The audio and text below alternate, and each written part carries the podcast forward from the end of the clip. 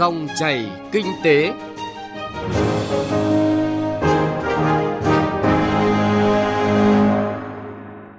Xin chào quý vị và các bạn đang theo dõi chương trình Dòng chảy kinh tế phát sóng trên kênh Thời sự VOV1 Đài Tiếng Nói Việt Nam. Chương trình hôm nay chúng tôi sẽ chuyển tới quý vị và các bạn những nội dung chính sau. Doanh nghiệp nhỏ và vừa khó tiếp cận vay vốn, giảm cơ hội xuất nhập khẩu sang EU. Thị trường nội địa, điểm tựa giúp doanh nghiệp vượt qua khó khăn. Trước tiên chúng tôi chuyển tới quý vị và các bạn những thông tin kinh tế đáng chú ý. Thưa quý vị và các bạn, Thống đốc Ngân hàng Nhà nước Lê Minh Hưng cho biết những tháng cuối năm, ngành ngân hàng sẽ điều hành chính sách tiền tệ, tín dụng, bám sát diễn biến kinh tế trong và ngoài nước để dự báo đánh giá tình hình kịp thời. Theo đó, Ngân hàng Nhà nước sẽ theo dõi sát diễn biến thị trường để chủ động điều hành tỷ giá linh hoạt, phù hợp và sẵn sàng can thiệp khi cần thiết nhằm ổn định thị trường ngoại tệ, góp phần ổn định kinh tế vĩ mô, theo sát biến động giá vàng thế giới và trong nước để kịp thời thông tin khuyến cáo người dân ổn định tâm lý thị trường, không để ảnh hưởng đến ổn định vĩ mô. Nhằm tiếp tục thực hiện các giải pháp cấp bách hỗ trợ các đối tượng bị ảnh hưởng bởi dịch COVID-19, Bộ Tài chính đã ban hành thông tư số 75 năm nay, sửa đổi bổ sung một số điều của thông tư số 279 năm 2016, quy định về mức thu, nộp, quản lý và sử dụng phí trong công tác an toàn vệ sinh thực phẩm. Cụ thể từ ngay đến hết ngày 31 tháng 12, các loại phí thẩm định như cấp phép lưu hành, cấp giấy chứng nhận, điều kiện hành nghề kinh doanh thuộc lĩnh vực an toàn thực phẩm sẽ được giảm 10% so với hiện hành. Ngân hàng Thế giới đã công bố bản tin cập nhật kinh tế vĩ mô Việt Nam, trong đó nhận định quá trình phục hồi kinh tế của Việt Nam vẫn tiếp diễn. Theo đại diện Ngân hàng Thế giới, quá trình hồi phục kinh tế của Việt Nam trong thời gian tới sẽ bị ảnh hưởng. Tuy nhiên, tác động tiêu cực của dịch bệnh phần nào được giảm nhẹ do chính phủ đã và đang nỗ lực đẩy nhanh việc triển khai các chương trình đầu tư công, nhất là ở các địa phương. 6 tháng đầu năm, mảng sản phẩm dịch vụ chuyển đổi số của các doanh nghiệp lớn chứng kiến mức tăng trưởng gần gấp đôi, thậm chí tăng gấp 3 lần so với cùng kỳ. Theo các chuyên gia, thách thức lớn nhất để các doanh nghiệp chuyển đổi số thành công sẽ là ý chí của lãnh đạo công ty và văn hóa doanh nghiệp. Bởi chuyển đổi số không đơn giản là về công nghệ thông tin mà là chuyển đổi cả phương thức quản trị và mô hình kinh doanh.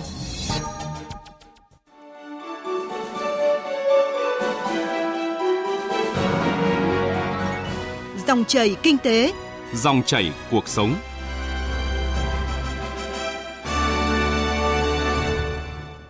Thưa quý vị và các bạn, Hiệp định Thương mại Việt Nam EU EVFTA có hiệu lực từ ngày 1 tháng 8 với nhiều cơ hội thách thức đan xen. Các chuyên gia cho rằng để nắm bắt được những cơ hội từ EVFTA mang lại, doanh nghiệp phải cải thiện nhiều khâu từ công nghệ kỹ thuật, quy trình sản xuất, vận hành công ty doanh nghiệp nhằm cải thiện chất lượng sản phẩm hàng hóa cho đạt tiêu chuẩn Liên minh châu Âu. Đáng chú ý trong bối cảnh bình thường, điều này đã không dễ dàng với doanh nghiệp nhỏ và vừa. COVID-19 đã tác động càng trở nên khó khăn. Về phía chủ quan, doanh nghiệp cần phải nỗ lực rất nhiều, khách quan mà nói thì cần phải hỗ trợ từ hệ thống chính sách cho phù hợp với tình hình thực tiễn, đặc biệt là cần tạo điều kiện để được vay vốn khôi phục sản xuất. Ông Nguyễn Trung Thực, Chủ tịch Hội Doanh nghiệp nhỏ và vừa Việt Đức đã khẳng định như vậy trong cuộc phỏng vấn sau do phóng viên Thu Trang thực hiện. Mời quý vị và các bạn cùng theo dõi. Thưa ông, Đức là một trong những thị trường khó tính thuộc à, Liên minh châu Âu và cũng là thị trường mục tiêu của nhiều doanh nghiệp Việt Nam. Thì ông cho rằng là các doanh nghiệp diện nào thì sẽ có cái cơ hội ờ, nhiều hơn để tham gia xuất khẩu sang cái thị trường này? Không phải ngành hàng nào cũng ờ, là có cơ hội được. Nhưng mà tôi cho rằng là đối với những hàng tiêu dùng và những hàng sản xuất mà ở quy mô tinh xảo đấy, chúng ta có thể đáp ứng được. Với điều kiện là chúng ta phải hiểu được tiêu chí và thứ hai là chúng ta phải có được cái máy móc dây chuyền và công nghệ thiết bị nó đáp ứng còn nếu chúng ta dùng những công nghệ bình thường thì chắc chắn không thể vào được đó là cơ hội lớn nhưng thách thức rất lớn Vâng như vậy là cơ hội cho các cái doanh nghiệp ừ, Việt Nam sản xuất và xuất khẩu sang thị trường Đức và à, các nước châu Âu rất là nhiều đúng không ạ? Thế nhưng mà trong cái bối cảnh hiện nay thì tình hình sản xuất của các cái doanh nghiệp đang rất là khó khăn do là à, thiếu vốn chẳng hạn. Đặc biệt là các cái doanh nghiệp ừ, xuất nhập khẩu. Vậy thì tiếp cận nguồn vốn từ đâu là vấn đề ạ thưa ông? Riêng về vấn đề vốn cho doanh nghiệp đấy là rất khó khăn. Bởi vì là các doanh nghiệp chúng ta chưa thể đẩy mạnh sản xuất một cách mạnh mẽ được. Vì thị trường thế giới có đang đóng băng mà đang rất khó, đi lại còn khó không như xuất khẩu. Cho nên là các ngân hàng muốn giải ngân cũng khó, vì hàng hóa chưa tiêu được. Mà sản xuất ra để tồn kho, chi phí lên cao cũng khó khăn. Đó là một mâu thuẫn rất lớn. Chúng ta rất mong muốn phát triển kinh tế, đẩy mạnh hoạt động các doanh nghiệp để các doanh nghiệp phục hồi phát triển mạnh giải quyết việc làm cho người lao động. Nhưng mà thị trường nước ngoài nó đang bị đóng băng, đang khó khăn. Cho nên là sản xuất nhiều ra mà không tiêu thụ được thì cũng là một trong cái khó khăn. Cho nên nguồn vốn khó cho các ngân hàng giải ngân mà cũng khó cho doanh nghiệp tiếp cận. Vâng vậy thì ngoài tiếp cận nguồn vốn từ hệ thống ngân hàng thì theo ghi nhận của ông thì các cái doanh nghiệp mà họ đang có những cái giải pháp tài chính như thế nào khác để à, duy trì và phát triển hoạt động? Các doanh nghiệp đều có những giải pháp tài chính cụ thể cho từng doanh nghiệp rồi. Đặc biệt đối với doanh nghiệp nhỏ và vừa, họ chuyển hướng sản xuất. Ví dụ trước đây là họ sản xuất hàng hóa gì đó, nhưng bây giờ thị trường đang rất cần đến các sản phẩm liên quan đến y tế, găng tay hoặc là khẩu trang hoặc là mặt nạ vân vân đấy, người ta có thể chuyển hướng. Tuy nhiên chuyển hướng ảo hạt như hiện nay đầu tư tôi thấy đầu tư rất nhiều cũng là một nguy cơ bởi vì thị trường nó có hạn. Nước ngoài người ta sau khi người ta bị hứng hụt một cái có khi người ta cũng sản xuất. Thì chúng ta lúc đó chúng ta sản xuất nhiều ra chúng ta không tiêu thụ được. Đặc biệt là yêu cầu xuất khẩu sang châu Âu sang nước khác đấy cái tiêu chí của nó rất là cao cho nên là chúng ta mà sản xuất nhiều ra đó mà không bán được thì cũng là nguy cơ. Thứ hai là nguồn nguyên liệu chúng ta rất là khó, phụ thuộc vào nguyên liệu Trung Quốc. Có khi lại là không đạt yêu cầu bên các nước châu Âu. Mà chúng ta nhập khẩu các nước khác thì các nước khác người ta cũng đang bị đóng băng về vấn đề covid, cho nên đi lại nó khó, rất khó khăn cho doanh nghiệp. Vâng Tông là hiện nay thì có nhiều ý kiến chuyên gia cho rằng là các cái doanh nghiệp nên tìm đến quỹ bảo lãnh tín dụng của doanh nghiệp nhỏ và vừa vì là ờ, doanh nghiệp nhỏ và vừa thì đang gặp rất là nhiều khó khăn mà đặc biệt là về nguồn vốn ấy. Vậy thì từ góc độ của doanh nghiệp thì ông có quan điểm như thế nào về điều này? Câu chuyện bảo lãnh tín dụng có rất nhiều năm rồi. Rất nhiều hội nghị hội thảo của cấp trung ương và địa phương các bộ ngành cũng đặt vấn đề đến vấn đề là thành lập quỹ bảo lãnh tín dụng cho doanh nghiệp nhỏ và vừa. Và đã có cái quỹ đó thậm chí một số địa phương thành lập. Nhưng mà cái doanh nghiệp mà tiếp cận được để được bảo lãnh ấy, rất là ít. Cho nên là cái đó thì hầu hết các doanh nghiệp chỉ mong muốn thôi hy vọng thôi. Nhưng tiếp cận rất là khó vì nó cũng có nhiều nguyên nhân cái người đi bảo lãnh người ta cũng phải có cái bảo đảm an toàn cho người ta. Chính quyền cũng muốn an toàn ngân hàng cũng muốn an toàn doanh nghiệp thì có nhiều cái chứng minh cũng còn khó không đáp ứng được các tiêu chí. Cho nên là cái sự tiếp cận hai bên vẫn còn đang là hạn chế với nhau. Cụ thể hơn theo ông là cần có những cái chủ trương chính sách như thế nào khác nữa à, từ tầm vĩ mô để hỗ trợ doanh nghiệp vừa và nhỏ diện này đúng rồi các doanh nghiệp phải từ vận động là chính. Đương nhiên là doanh nghiệp nằm trong một mặt bằng chung của xã hội sự quản lý của lãnh đạo của đảng và quản lý của chính phủ. Cho nên là muốn hoạt động được đương nhiên phải có môi trường chính sách. Nếu trong bối cảnh khó khăn này mà được môi trường chính sách được ờ, chính phủ hỗ trợ. Tôi nói ví dụ là hoãn thuế, giảm thuế, thậm chí một số doanh nghiệp khó khăn ở đó có thể là miễn giảm thậm chí là đi đến là miễn thuế cho người ta. Một giai đoạn nào đó thì cũng là một cái hỗ trợ cụ thể nhất của chính phủ đối với doanh nghiệp nhỏ và vừa. Hoặc cái hàng hóa người ta nhập khẩu nguyên liệu nước ngoài vào để mà sản xuất tại Việt Nam thì chúng ta có thể là cho hoãn thuế nhập khẩu một thời gian để người ta sản xuất đã. Chứ hiện nay thay vì chúng ta là nhập khẩu hàng hóa hàng nguyên liệu vào rồi, là bắt buộc là phải nộp thuế nhập khẩu ngay. Lúc đó về đã sản xuất ở đâu, đã bán ở đâu. Thì trong bối cảnh covid này, chính phủ nên là cho người ta hoãn thuế 3 tháng 6 tháng gì đấy để cho doanh nghiệp vững vàng lại đã vững vững rồi họ xuất khẩu họ bắt đầu họ bán hàng hóa rồi thu cái thuế đó thay vì như trước đây là cứ nhập khẩu vào là thuế nhập khẩu phải thanh toán ngay vâng xin cảm ơn ông ờ, Nguyễn Trung Thực chủ tịch hội doanh nghiệp nhỏ và vừa Việt Đức ạ Quý vị và các bạn vừa nghe cuộc phỏng vấn của phóng viên Thu Trang với ông Nguyễn Trung Thực, Chủ tịch Hội Doanh nghiệp nhỏ và vừa Việt Đức. Tiếp theo dòng chảy kinh tế hôm nay sẽ là thời gian của chuyện thị trường.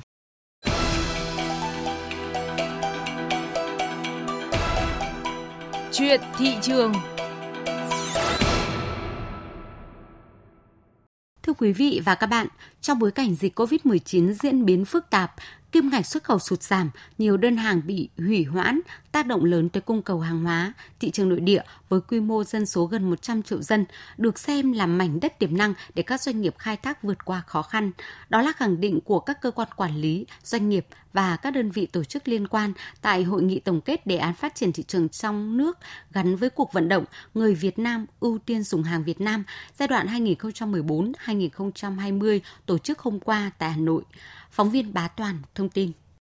Theo số liệu thống kê, mặc dù tổng mức bán lẻ hàng hóa và dịch vụ 7 tháng năm nay giảm 0,4% so với cùng kỳ năm ngoái, nhưng riêng tổng mức doanh thu bán lẻ hàng hóa 7 tháng vẫn chiếm hơn 79%, tăng 3,6% so với cùng kỳ năm ngoái.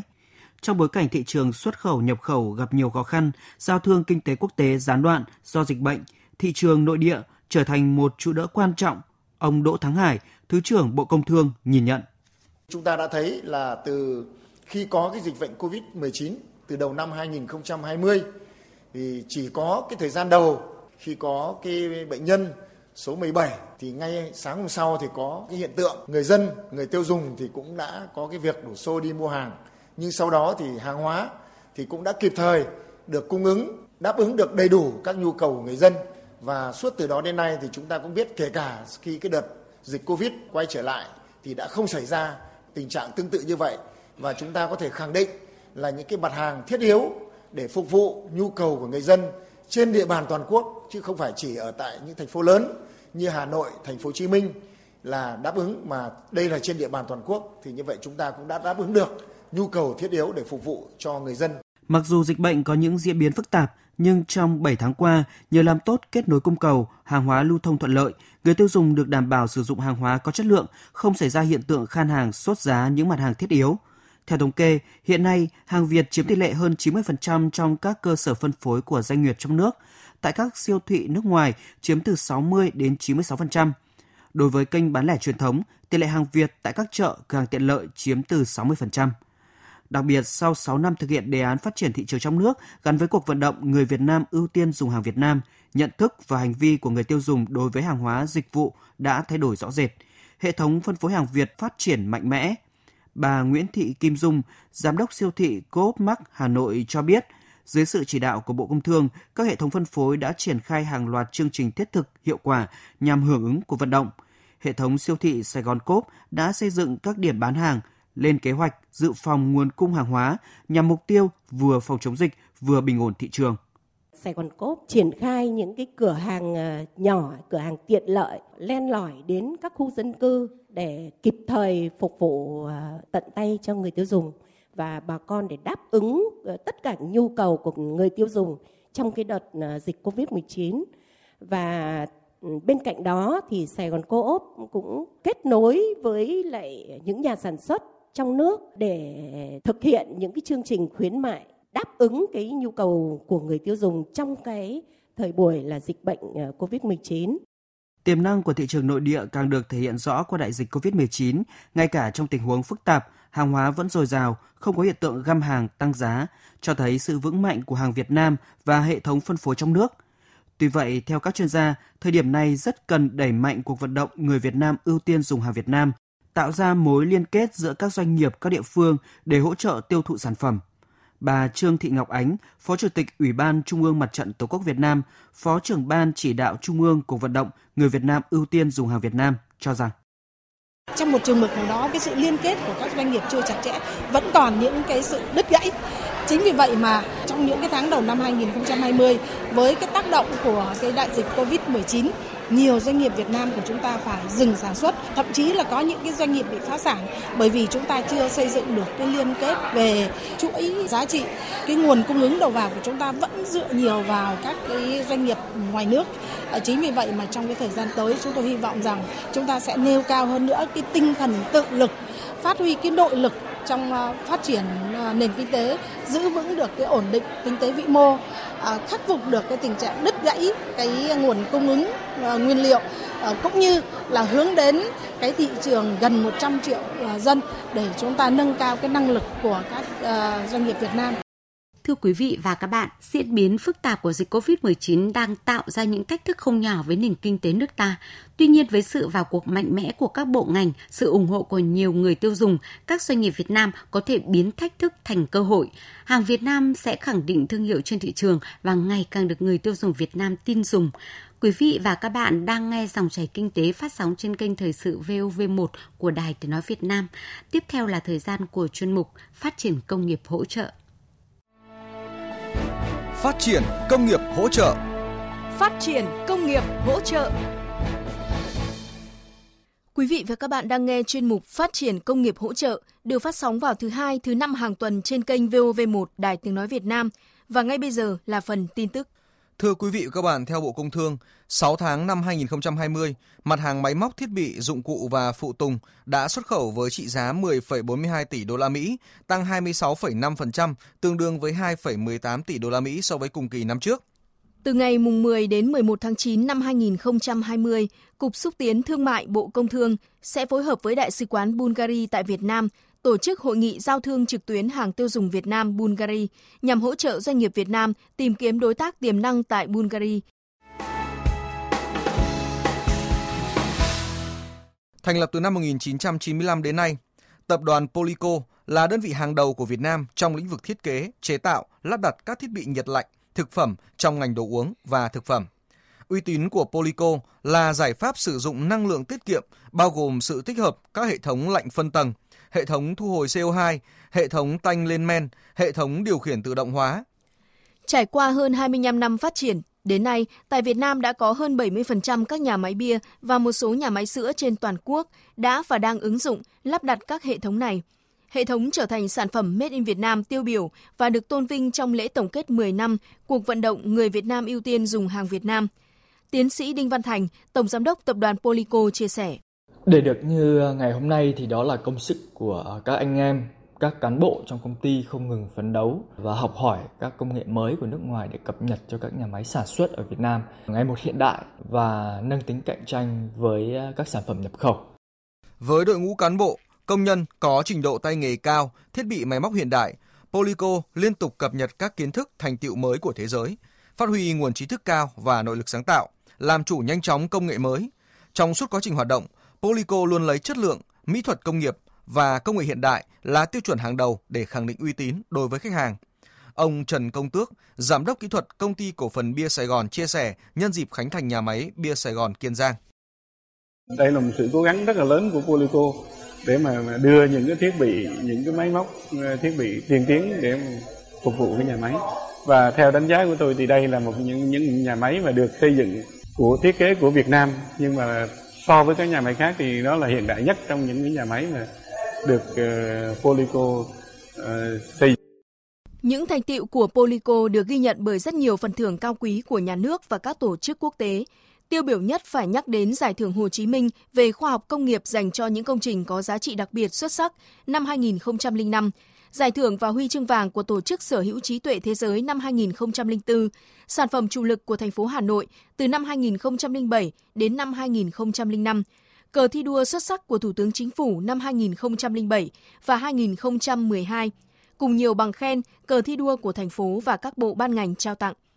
Trong những năm qua, Việt Nam đã đạt được nhiều thành tiệu quan trọng về phát triển kinh tế nhờ vào việc đẩy mạnh mở cửa, hội nhập kinh tế thế giới, tích cực tham gia mạng lưới các hiệp định thương mại tự do và mới đây nhất là Hiệp định Thương mại Tự do Việt Nam châu Âu. Nhìn nhận về cơ hội của Polico trong việc tiến vào thị trường châu Âu, ông Đinh Văn Thành chia sẻ. Hiện nay tập đoàn Polico cũng đã có chiến lược phát triển sản phẩm của mình đi ờ, các nước khác. Tuy nhiên, sang châu Âu thì là một bài toán dài hơi à, vì phải cạnh tranh với nhiều công ty lớn trên toàn cầu. Polico đã chuẩn hóa một số thiết bị để à, dễ dàng vận chuyển dễ sử dụng và đặc biệt phù hợp với các tiêu chuẩn về nhà máy sản xuất của Mỹ và châu Âu. Polico đang tập trung à, tiến hành đạt chuẩn quốc tế à, để sản phẩm made in Việt Nam có thể được so sánh với các sản phẩm của nước ngoài. Trên chặng đường xây dựng và phát triển, Polico đã mang cho mình sứ mệnh của một doanh nghiệp khoa học, lấy khoa học công nghệ làm kim chỉ nam cho mọi hoạt động của tập đoàn. Do đó, công tác đào tạo nhân lực cũng được tập đoàn Polico rất chú trọng. Trường Đại học Công nghệ Đông Á thuộc tập đoàn Polico đang đào tạo theo mô hình hiện đại của thế giới – với việc áp dụng một hệ thống phương pháp đào tạo hiện đại hướng tới từng sinh viên, đào tạo sinh viên theo cơ chế huấn luyện, đưa sinh viên vào một môi trường tác nghiệp, môi trường thực hành ngay từ khi bước vào trường huấn luyện. Mô hình không chỉ cung cấp nguồn nhân lực cho chính doanh nghiệp mà còn cung ứng lao động cho các doanh nghiệp khác, đồng thời tạo điều kiện cho chính sinh viên được học tập và có cơ hội việc làm cao. Trong những năm tới, tập đoàn Polico sẽ tiếp tục tận dụng những nền tảng có sẵn để không ngừng xây dựng và phát triển khẳng định thương hiệu Polico và trường đại học công nghệ Đông Á.